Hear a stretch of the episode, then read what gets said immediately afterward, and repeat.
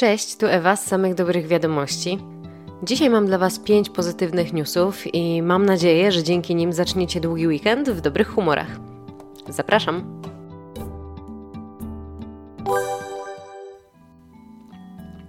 Dzisiaj zaczniemy tematem nieco modowym. Brytyjski Vogue postanowił umieścić na swojej lipcowej okładce trzy kobiety, które pracują w różnych sektorach brytyjskiej gospodarki. Nie modelki, nie aktorki, nie celebrytki, tylko zwyczajne kobiety. Pierwsza z nich jest położną i pracuje w londyńskim szpitalu, również w czasie pandemii. Druga jest maszynistką pociągu, a trzecia jest ekspedientką w jednym z marketów sieci Waitrose.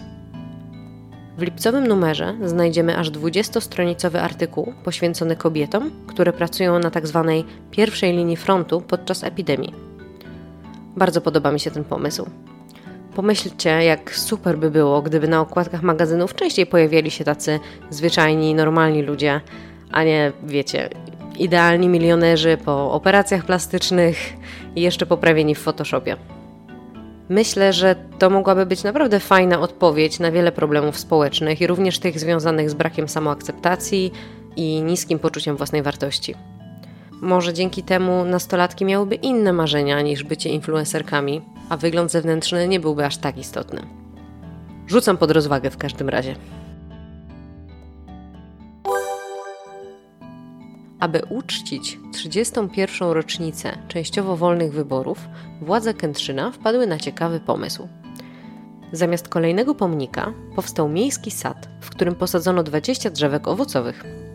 Już za kilka lat każdy będzie mógł w nim zebrać gruszki, jabłka, śliwki czy wiśnie. Sadzonki zostały zakupione we własnym zakresie przez przedstawicieli organizacji pozarządowych i stowarzyszeń oraz przez miejskich radnych i urzędników. Wszystkie drzewka zasadzono 4 czerwca. Jak mówi Ryszard Niedziółka, burmistrz Kętrzyna. To szczególny dzień, 31. rocznica częściowo wolnych wyborów. Cieszę się, że w taki sposób wspólnie możemy je uczcić. I ja również się cieszę. W Nepalu yoga traktowana jest bardzo poważnie. Na tyle poważnie, że tamtejszy rząd dodał ją do listy obowiązkowych przedmiotów w szkołach. Zajęcia będą obejmowały nie tylko samą jogę, ale również historię jej myśli i naukę medytacji. Nepalski minister edukacji upiera się, że za wprowadzonymi zmianami nie kryje się nic związanego z religijnością, a jego zamiarem jest jedynie promowanie zdrowego i aktywnego trybu życia wśród młodzieży. Dodam tylko, że Nepal jest jednocześnie pierwszym krajem na świecie, który wprowadza takie zmiany, ale ja myślę, że dzieciakom wyjdą one tylko na dobre. Nieopodal jeziora Świdnie w Bolkowie, kilkanaście kilometrów od Szczecina, odkryto nietypowe sanktuarium sprzed 9 tysięcy lat. Ustalenie wieku wykopaliska było możliwe dzięki odnalezionym na miejscu narzędziom, które najprawdopodobniej pomagały w magicznych rytuałach. Archeologowie odkryli dobrze zachowaną drewnianą kadzielnicę, którą stosowano w obrzędach rytualnego oczyszczania.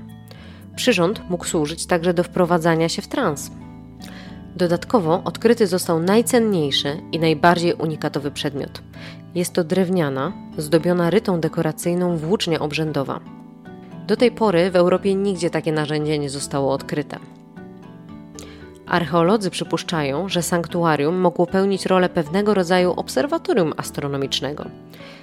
Wykopaliska pomogą ustalić, jakie plemiona zamieszkiwały linie brzegowe Morza Bałtyckiego kilka tysięcy lat temu. Być może jesteśmy bliżej niż kiedykolwiek poznania kultury naszych przodków i ich wierzeń. Kojarzycie dogoterapię? To taka terapia dla ludzi, ale z udziałem piesków. No i właśnie taka dogoterapia jest wykorzystywana w jednym z amerykańskich domów starców. Niestety, z racji epidemii dom został odseparowany i nie mogły wchodzić do niego osoby spoza najważniejszego personelu. Pacjenci jednak bardzo tęsknili za swoimi czworonożnymi przyjaciółmi, dlatego zorganizowano im takie spotkania przez szybę. Wszystkim pieskom towarzyszą ich trenerzy – którzy przy pomocy kartek z odpowiednimi napisami pokazują seniorom przez szybę, jakie ruchy podczas rehabilitacji powinni wykonywać. A pieski grzecznie dostosowują się do odpowiednich komend. Może jestem miękka, ale takie zaangażowanie zawsze totalnie mnie rozczula. Na dzisiaj to już wszystko. Bardzo dziękuję za Waszą obecność i życzę Wam cudownego, długiego weekendu. Słyszymy się za tydzień. Do usłyszenia. Hej!